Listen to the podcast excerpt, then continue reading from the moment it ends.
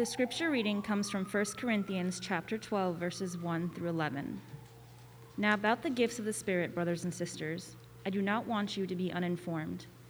You know that when you were pagans, somehow or other you were influenced and led astray to mute idols.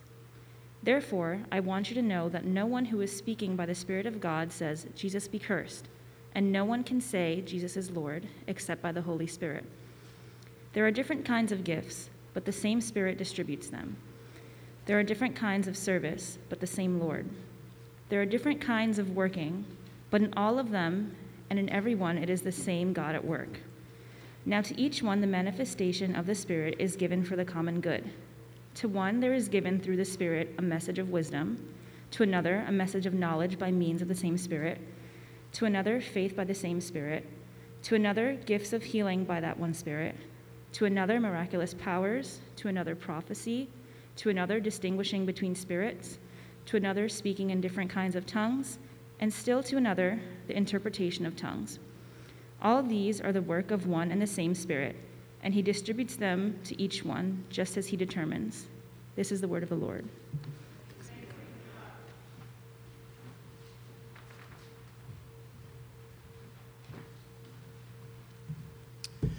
What I'd like to do today uh, from this passage is make three observations about the role that the Holy Spirit plays in the life of a local congregation like, like ACC. So, three observations about the role of the Spirit in the church.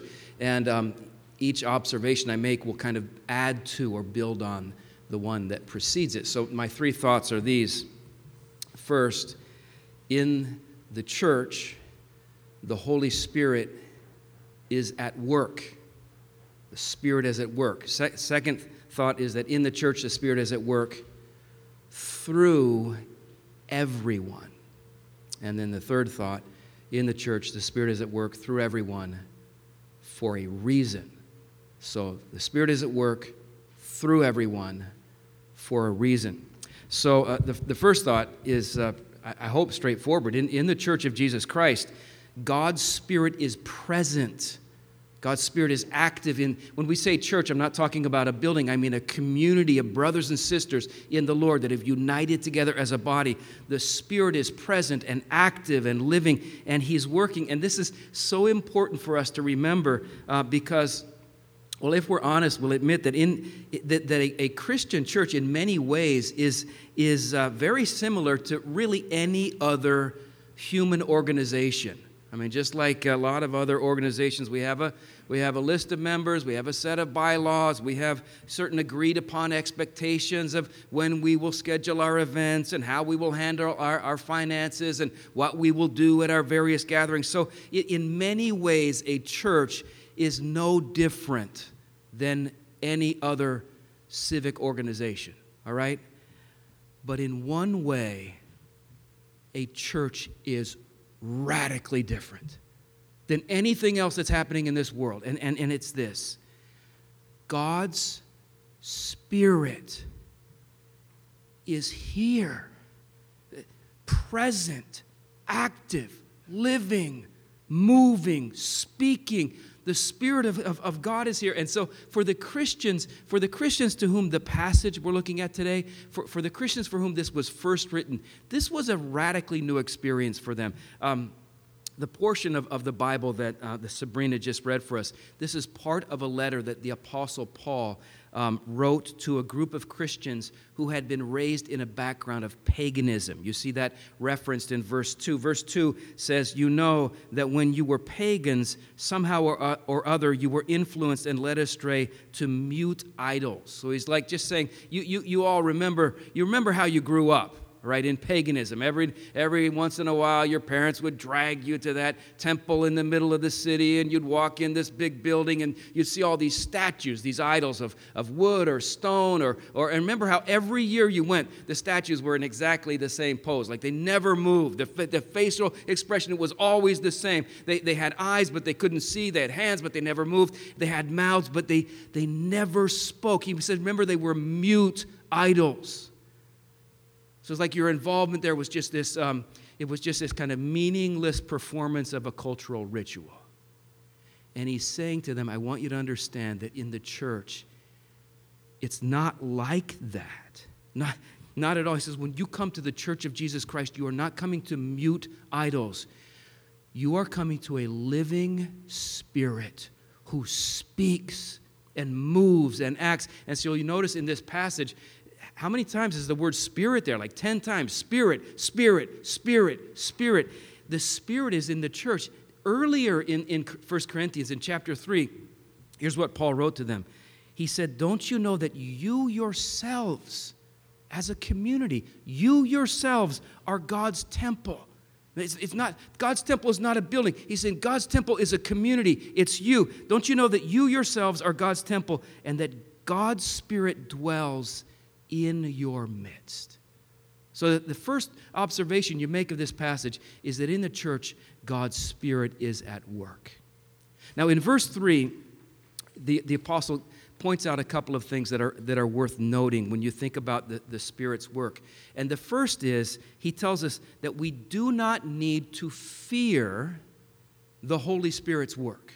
That's, that's important for some of us. Um, so, sometimes when you come to church and somebody reads a passage that describes people speaking in tongues or doing miracles or, or prophesying, and then, and then the pastor stands up and says, I'm going to talk about the, the Holy Spirit today, sometimes people get a little nervous. And I hope we don't get carried away with this. I, ho- I hope things don't get out of hand. I hope the pastor will put a lid on this Holy Spirit stuff right now before we, we, we get carried away. But what does the apostle say in verse 3? He says, I want you to know that no one who's speaking by the Spirit of God says, Jesus be cursed. In other words, he's saying if, if, you're, if you're nervous that if there's too much emphasis on the Holy Spirit in your church, you know, th- things, things are going to get out of hand, people are going to do bad things. He's just saying, would you please just relax? Relax. You don't need to be afraid that if the Spirit is working, bad things are going to happen. He, he never leads people to curse Jesus. He never leads people to do things that are, that are wrong or destructive. When the Spirit is at work, it's good. So don't fear. And so some of you have read the New Testament, and you probably know this. In the New Testament, the Holy Spirit, He is always described as someone who only does good things for God's people. He does good things. So he, he is called, in John 14, he's called the Spirit of truth. Would you agree that truth is a good thing? In, in, in Ephesians 1, he's called a spirit of wisdom. Wisdom is a good thing. He's called the spirit of holiness. You want to see people grow in holiness. That's the, it's the Holy Spirit who does that. Romans 1 calls him the spirit of holiness. In, in, in Hebrews 10, he's called the, the spirit of grace. We all know how good God's grace is. Romans 8, he's the spirit who gives life. So he does good things. We don't need to fear, never need to fear the work of the Holy Spirit. If you, if you read through the Bible, I'll tell you something. You will never, ever find a verse in the Bible that says, don't get carried away with too much of the Holy Spirit. You'll never read that. There, there is a verse, however, that says, do not quench the Spirit. There's a verse that says, do not grieve the Holy Spirit. There's a verse that says, eagerly desire the gifts of the Spirit. Did you know there's, a, there's actually a verse in, in Galatians 3? It says this Are you so foolish after beginning by means of the Spirit? Are you now trying to finish by means of the flesh? So, in, in the scripture, again and again, you find encouragements from, from God's word, encouraging us to seek the Spirit, to depend on the Spirit, to rejoice in the Spirit, to pray in the Spirit. But, but never once does the Bible say, and just don't get carried away, right? Ne- never. Why? I'll tell you why. Because Paul says here, no one who's speaking by the Spirit says, Jesus be cursed. He, he, so first, his first thought is we don't need to fear the Spirit's work. The second thought he gives is we don't need to doubt the Spirit's work. Now, you know, there are various streams in, in, the, in Christianity, various Christian traditions, and in some, in some Christian traditions, there's a lot more room given for spontaneity, right? And, and expressions of emotions are, are, are, are, often more open. And if you happen to come from that kind of tradition, you might once in a while walk into a church where, where things are just a little more structured, little, little, little more reserved, and you might just say, oh, this church is dead. The Holy Spirit's not working here. And I once had someone had said that to me as they were leaving our church. I don't see very many people lifting their hands. I see people with their hands at their sides. The Holy Spirit's not there, right? But but um, but again, what does Paul say in verse three? He says, first, don't fear the Spirit. He says, I want you to know, no one who's speaking by the Spirit of God says Jesus be cursed. But he goes on, and he says, and no one can say, no one can say Jesus is Lord except by the Holy Spirit. So if you find yourself with Christians who, from their heart, they say Jesus is Lord. They love Jesus. They trust Jesus. They praise the name of Jesus. Listen, even if they're a little more quiet and reserved than you are, the Holy Spirit is working there. No one can say Jesus is Lord except by the Spirit. If they're worshiping Jesus, why? It's because God's Spirit is moving. Maybe He's moving quietly. Sometimes He might be moving more openly, but it's the Spirit at work. Don't fear him and don't doubt him. If verse 4 through 6 says, There are different kinds of gifts, but the same Spirit distributes them. There are different kinds of service, but the same Lord. There are different kinds of working, but in all of them and in everyone, it's the same God at work. So, kind of the basic idea of the apostle in this, in this first paragraph here is he's saying, just, just don't, don't put the Spirit of God in a box. All right? Don't, don't limit him because you're afraid that things might get carried away. It, it, don't, don't, don't limit him that way, but don't also don't, don't limit him because, uh, because of your expectations, because you think he has to work a certain way. Just relax, trust God. You're in the temple of the Spirit when you're in the church. The Spirit is at work. All right? So, first observation in, in the church, the Spirit's at work. Second is in the church, the Spirit is at work through everyone. The, the, the Holy Spirit, as He works among the people of God, He does not limit His working to, to just a select group of special people. In the church, He works through all of us. You, you see that in verse 7. Now, to each one to each one, the manifestation of the Spirit is given for the common good. Um, different Bible translations will render that in different ways. One version says, Something from the Spirit can be seen in each person. Just look around you today. Something of the Spirit can be seen in each person. Another Bible says, The manifestation of the Spirit is given to everyone. One, one, translation says, each believer has received a gift that manifests or makes known the Spirit's power and presence. He works through all. So it says here, starting at verse 7, now to each one. The manifestation of the Spirit is given for the common good. To one, there is given through the Spirit a message of wisdom. Has, it, has, has God ever given, just given you wisdom from someone else? They had a perspective you needed to hear. To another, a message of knowledge by means of the same Spirit Maybe your knowledge of God's word has just increased through your interaction with some Christian brother or sister. They just, they just know the word better. To another, faith by the same Spirit. We're all, we should all have faith, right? But you know how some people, you're around them, they just build up your faith. It's like they got faith to spare. You know, they have this, this gift to another gifts of healing by the one Spirit. Verse 10, to another miraculous powers, to another prophecy, to another distinguishing between spirits, to another speaking in different kinds of tongues, to, to still another the interpretations of, of tongues. Verse 11 says, All these are the work of one and the same Spirit, and He distributes them to each one just as He determines. He distributes them to each one. Now, if you've, if you've read the Bible, you, you might realize that in the history of redemption, uh, what, what the apostles describing here, this is a radical, radical change in the way that God had been working. In the Old Testament, you do read of the Holy Spirit working in people in, in the Old Testament, but, but in the Old Testament, the Spirit would work, He would work um, on occasion, He would empower specific, certain people for specific tasks. And, and, uh, and often that empowering, it would just be temporary. So that's how he might come upon a certain king or a certain prophet or prophet or prophetess. He, he would just, from time to time, he would em- empower certain people, and, and the, you know, the average follower of God would never experience him working through them in that way. When the Spirit of God was poured out on the church in Acts chapter 2, that radically changed. He was, what was different about it is he was given to everyone. Everyone. And so, if you've read Acts 2, Peter, trying to explain to everyone what was going on, he stood up and, and this is what he said. He said, he said, What you're seeing right now, he said, this is what was spoken by the prophet Joel. In the last days, God says, I will pour out my spirit on all people. Your sons and your daughters will prophesy. Your young men will see vision, your old men will be dreams. See, he's saying both men and women, both young and old.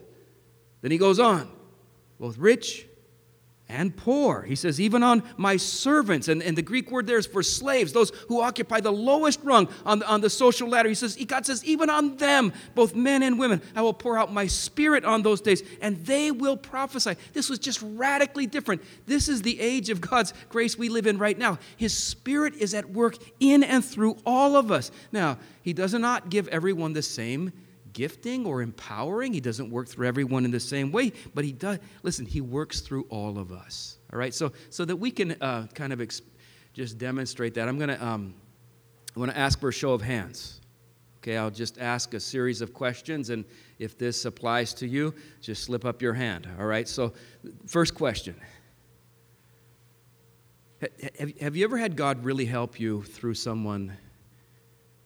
Maybe they um, Maybe they prayed for you, or they encouraged you, or they helped you, or they instructed you.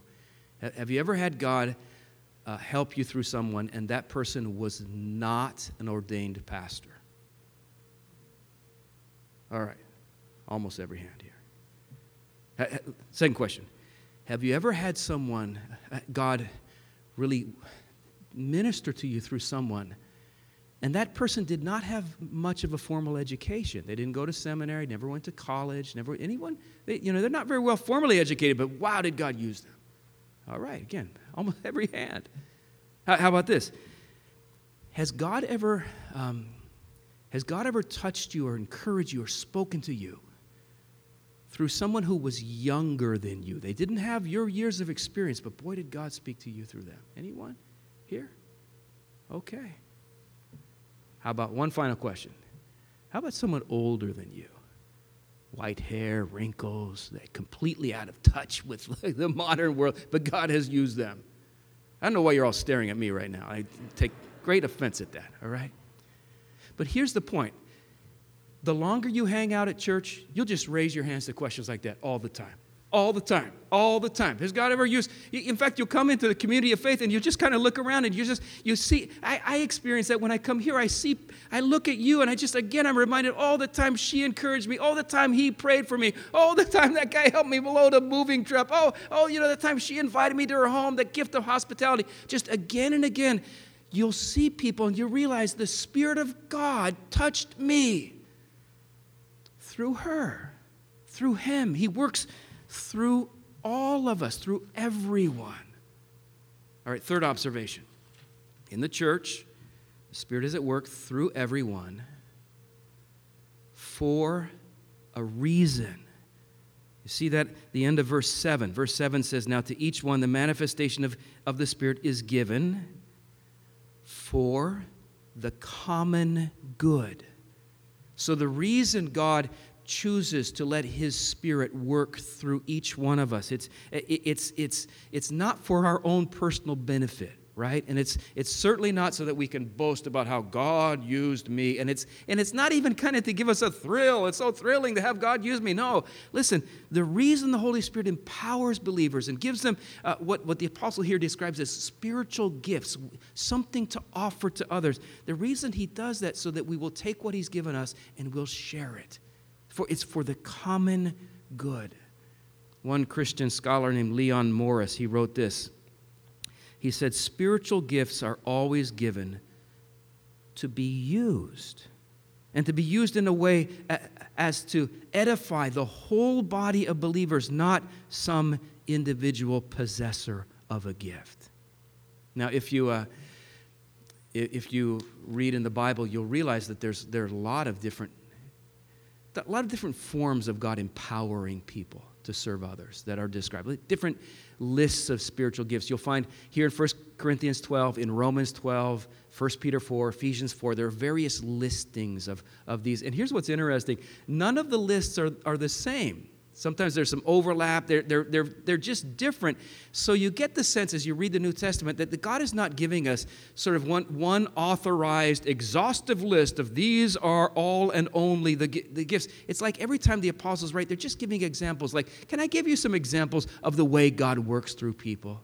And so you read of these different gifts. Eh, here in this chapter, you read of uh, wisdom and knowledge and discernment and healing and prophecy and tongues. Other places you'll, you'll read of gifts of administration. Did you know that's a gift?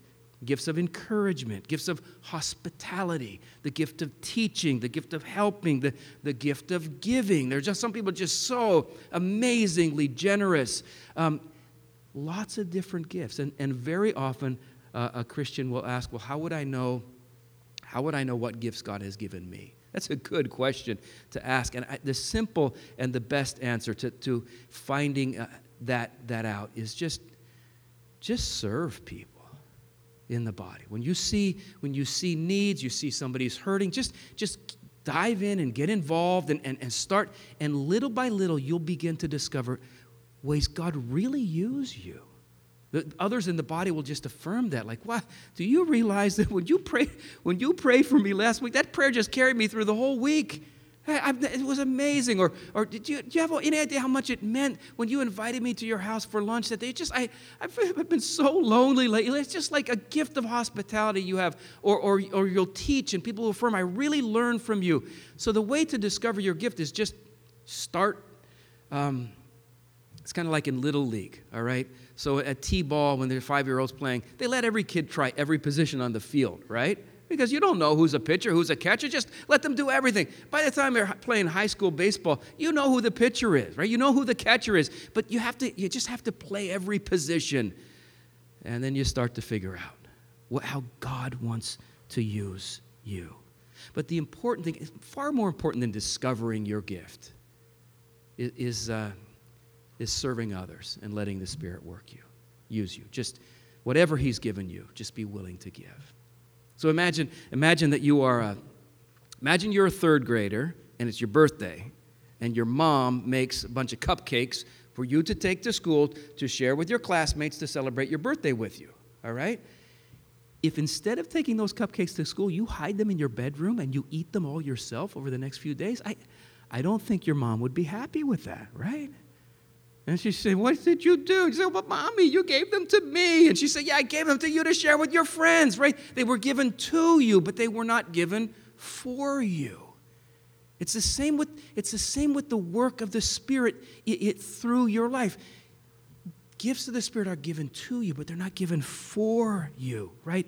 They're, they're given for the common good. 1 Peter 4, verse 10 says, Each of you should use whatever gift you have received to serve others as faithful stewards of God's grace in its various forms. So, um, the Spirit is at work through everyone for this reason, for building all of us up, right? So that I think you, you could um, just infer from that that a good question for Christian men and women to be asking themselves frequently through their life of following Jesus is what am I doing to serve others in the body? What am I doing to encourage people? Am I praying for people?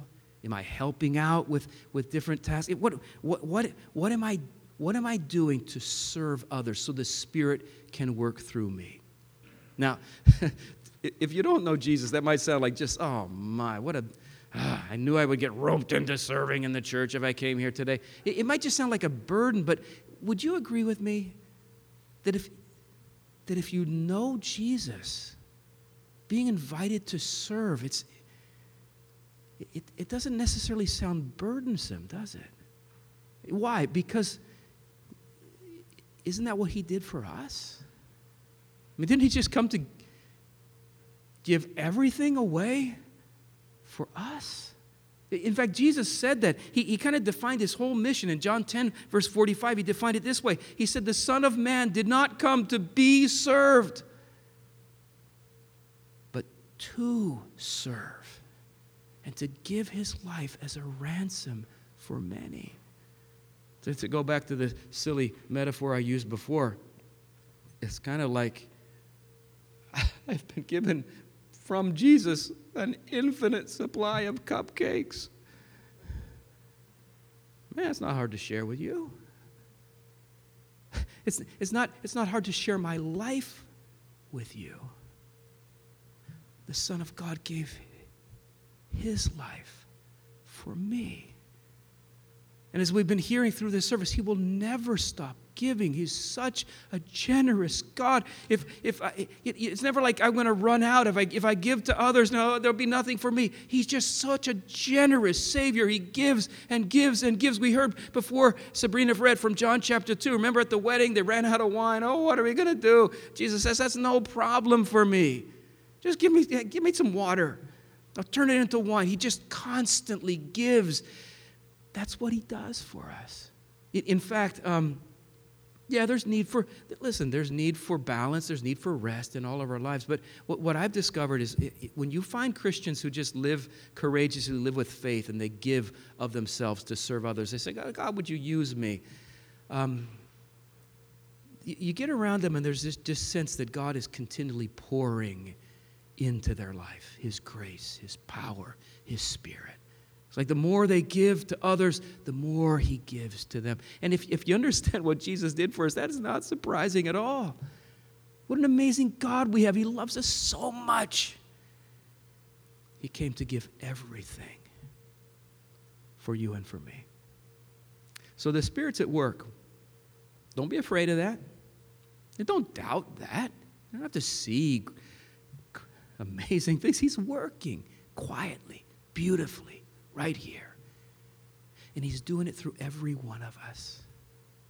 Why? So that all of us are built up in the love of Jesus Christ.